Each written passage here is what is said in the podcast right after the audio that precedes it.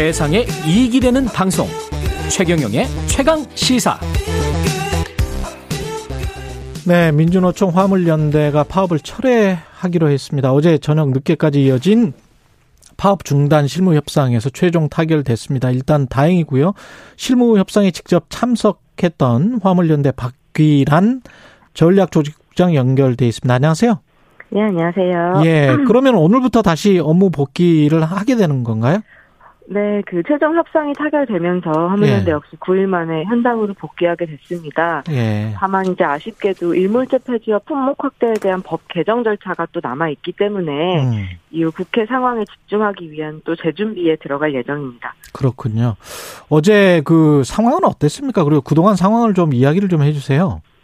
어, 사실 그동안 파업이 좀 오랜 시간 동안 지지부진했습니다. 예. 그리고 또 어제는 특히 원희룡 장관이 사실 파업 기간 내내 뒤에만 서 있었지 앞에 나서는 일이 없, 없었어요. 예. 그런데 또 파업 일주일이 지난 후에 가장 먼저 한 일이 음. 화물연대가 아니라 물류사업자를 만나는 일이었다는 게 좀 참 유감이었고요. 아. 그래서 예예 의왕 ICD 방문 직후에 예. 원희룡 장관에게 오늘 그 당일 저녁 대화를 요구를 했고요. 예. 아쉽게도 장관이 직접 나오지는 않았으나 예. 국토부 측과 교섭을 재개하게 됐습니다. 그렇군요. 그러니까 장관은 화물 차주들 그러니까 사측이죠. 요구가 반영되도록 입법 지원에 나서겠다 이런 약속을 했었던 건가요?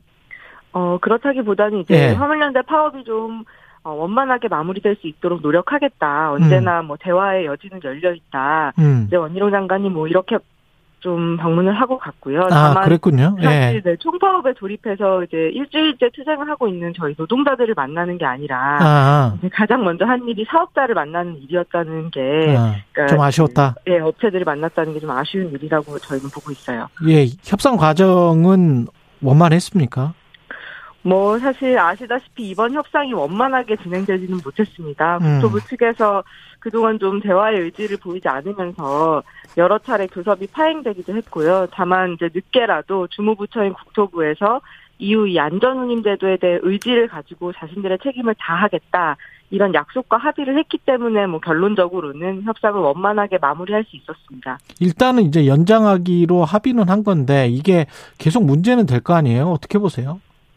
어, 사실 최종 교섭에서 국토부가 안전운임제를 지속 추진하는 안에 합의를 했기 때문에 예. 저희는 이제 기존의 연장보다는 진전된 입장인 것으로 보고 있고요. 음, 사실 일몰제 폐지가 최종적으로 국회에서 결정되는 것이기 때문에 예. 이번 총파업을 통해서 국회에 일몰제 폐지 결정을 할 기반을 마련했다고 좀 보고 있습니다. 이제 뭐 국회가 구성되는 즉시 또 일몰제 폐지 법안부터 다루기로 이제 여야 모두 뭐 의지를 표명을 했고요. 이 음. 과정에서 그 국토부에서도 이번 합의에 약속한 만큼 음. 좀 자신의 책임을 다할 것을 기대하고 있습니다. 기업들은 굉장히 반발할 것 같은데 어떻 어땠습니까? 네, 뭐 기업들의 반발이야 뭐 그 예상이 안 가는 바는 아니고 뭐 음. 당연히 존재하겠지만 어쨌든 그 이번 파업의 좀 가장 중요한 결실 중에 하나가 이 안전운임 제도에 대한 사회적인 합의를 이뤄낸 거라고 저희는 보고 있어요. 예. 그래서 뭐 일부 반발은 있을 수 있겠지만 예. 이 화물 노동자의 노동 조건을 개선하는 것이 굉장히 중요하고 예. 또 이게 단순히 화물 노동자만의 문제가 아니라 음. 국민의 안전이나 국민의 생명, 생명까지 직결되는 문제라는 게 이번 좀 총파업을 통해서 만천하에 드러났고 또 사회적인 합의가 모아졌기 때문에 예. 그런 합의를 바탕으로 좀 제도를 안정화시키는 일을 추진해 나갈 수 있을 거다. 저희는 이렇게 보고 있습니다. 지금 지금 현재 경유 보통 이제 겨- 트럭이니까 경유로 운행을 할 텐데 경유값으로 그 다음에 각종 뭐 수리비도 많이 들 거고 어느 정도 어 매출에 어느 정도 벌이가 되는 겁니까 지금 현재 상황이 어, 사실 최근에 기름값이 좀 굉장히 많이 인상이 됐잖아요. 그렇죠 그러면서 뭐 대형 화물차의 경우에는 예이한 달에 유류비만 그 지출액이 300만 원이 증가했어요.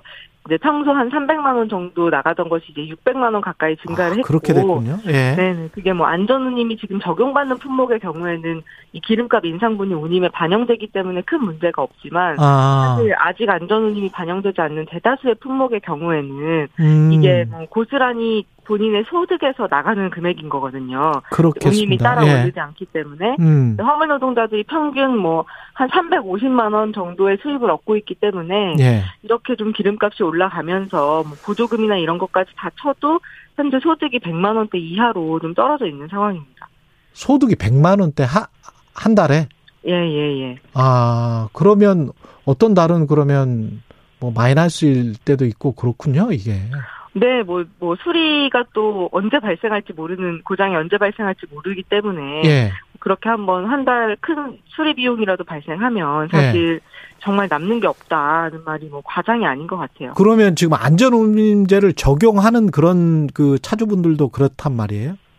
안전운임이 적용되는 화물 노동자들의 경우에는 예. 3개월에 한 번씩 기름값이 연동돼서 연동돼서. 때문에 예. 사실 그 부담이나 피해가 아주 크지는 않습니다. 뭐 아. 약간의 시차가 있기는 하지만 음. 이제 인상된 만큼이 그대로 비, 그 운임으로 반영이 되는 구조거든요. 예. 근데 사실 그나마 그- 좀 낫고. 네네 예. 여, 여전히 대부분의 노동자들이 안전운임에 적용해서 지금 제외되고 있기 때문에 예. 저희가 이번에 제기했던 전차종 전품목 확대 이게 좀 간- 반드시 필요한 좀 바, 바이다 이렇게 생각을 하고 있어요. 품목 확대 논의, 그 다음에 유류세 지원 확대, 뭐 이런 것들. 근데 이제 그게 또 크게 전체 경제로 보면은 인플레이션 요인이 되기는 될 수 있겠네요. 예.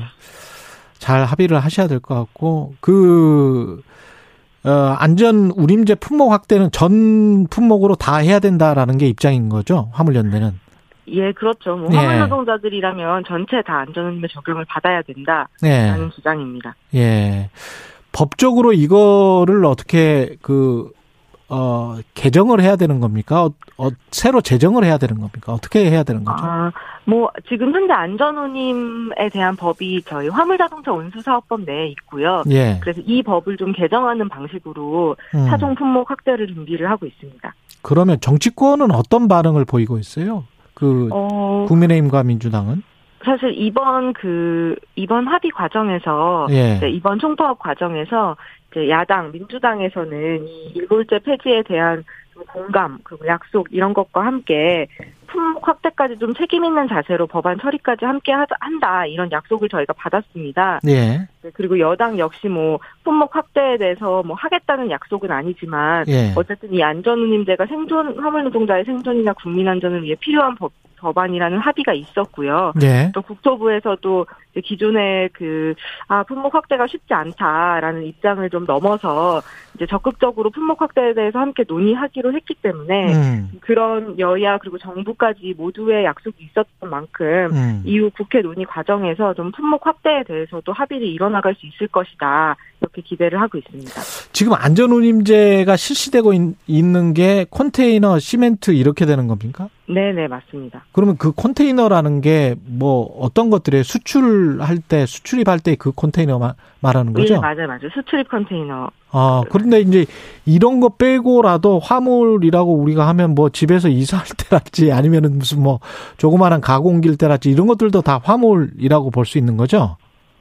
어, 네. 그 사실 화물의 종류가 굉장히 다양하기 때문에 예. 사실 우리나라에 있는 모든 이제 물건과 산업에서 또 화물이 필요한 부분이잖아요. 그렇죠, 그래서 그렇죠. 뭐 차종도 품목도 정말 다양합니다. 음, 그래서 이것을 이제 하나씩 하나씩 좀 확대시켜 나가는 것이 음. 저희 목표이고 또 추진할 바, 바이다 이렇게 생각을 하고 있죠. 그럼 지금 화물연대 가입해 계시는 그 차입차주 운전하시는 분들은 컨테이너하고 시멘트만 있는 겁니까? 어 아니요 저희도 이제 업종과 품목을 가리지 않고 모든 이제 영역에서 아, 그렇군요. 하고 계십니다. 네네. 예. 근데 그분들 같은 경우는 그러면은 이익이 약간 좀 다르네요. 이 저 안전운임제를 지금 보장받은 분하고 보장받지 못한 분들이 있는 거네, 그러면. 네, 사실 2018년에 이 안전운임 제도가 처음 도입될 때 예. 이제 발의된 이제 입법 논의가 된 어, 법안은 이제 품목이나 업종을 가리지 않고 모든 화물차의 안전운임을 적용하는 법이었어요. 예. 이게 뭐 국회에서 논의하는 과정에서 뭐 일부 부작용에 대한 우려나 아니면 기업 측의 반대나 이런 것 때문에 좀 굉장히 제한적으로 한정이 된 거거든요. 예. 그래서 좀 화물연대에서도 이 문제를 굉장히 중요하게 인식하고 있고요. 예. 최대한 빠른 시일 내에 이 제도가 넓어져야 된다. 왜냐하면 조금 전에 말씀드린 것처럼 사실 여전히 대부분의 노동자들, 화물 노동자들은 기름값 인상이나 뭐 물가 인상이나 이런 어. 여러 가지 이제 변동 요인에 대해서 전혀 지금 보장을 못 받고 있는 상태인 거거든요. 예. 그래서 최대한 이 컨테이너 시멘트 안전운임제가 최대한 빠르게 확대가 돼서 이제 다른 영역에 있는 화물 노동자들도 같이 이 좀 생존권 보장을 받아야 된다. 그리고 사실 그 모든 화물차에게 안전운임이 적용돼야 또 도로에서의 안전도 그만큼 향상되는 거잖아요. 예. 그런 것들을 고려했을 때는 이 전차종 전품목 확대가 무엇보다 중요하다. 이렇게 음. 보고 있습니다. 7785님이 다단계식 화물 운송 알선, 알선 수수료 말씀하시는 것 같아요. 화물차 운송비에 영향을 준다고 하는데 네네 맞습니다. 맞습니까? 예. 예, 예. 그 화물 업계가 또 다단계가 굉장히 심해요. 그래서 이제 화주에게 직접 짐을 받지 않고 중간에 운송사 어, 운수 사업자를 거치게 되는데 음. 이제 이게 뭐 한 개가 아니라 운수 사업자를 두 개, 세 개, 네 개까지 거치는 과정에서 음. 이제 단계가 늘어날수록 소위 말해 중간 착취라고 하는 그 수수료가 발생을 하게 되죠. 예. 이 부분에 대해서도 사실 이제 좀 어, 개- 제도 개선을 하기 위해서 노력을 하고 있고요. 다만 음. 이제 이번에 시행 중인 안전운임제가 음. 이런 다단계를 줄이는데도 굉장히 효과가 있다. 예. 이런 또 연구 결과들이 뭐 한국교통연구원 연구 결과에서도 알겠습니다. 발표가 됐습니다. 예. 이 부분들을 좀 고려했을 때 예. 이 다단계를 또 추진 그 없애기 위한 또 다른 법안과 함께 이 네. 안전운임제 안착이 정말 무엇보다 중요하구나 예. 하는 거를 저희도 좀 다시 한번 깨닫고 있습니다. 박귀란 전략조직국장, 화물연대 전략조직국장이었습니다. 고맙습니다. 네. 예. 9449님은 할수록 마이너스라서 대책이 시급하다고 말씀하셨는데, 8255님은 또, 어, 경제가 위기다. 뭐 이런 말씀 하셨네요. 예. 그만하겠습니다.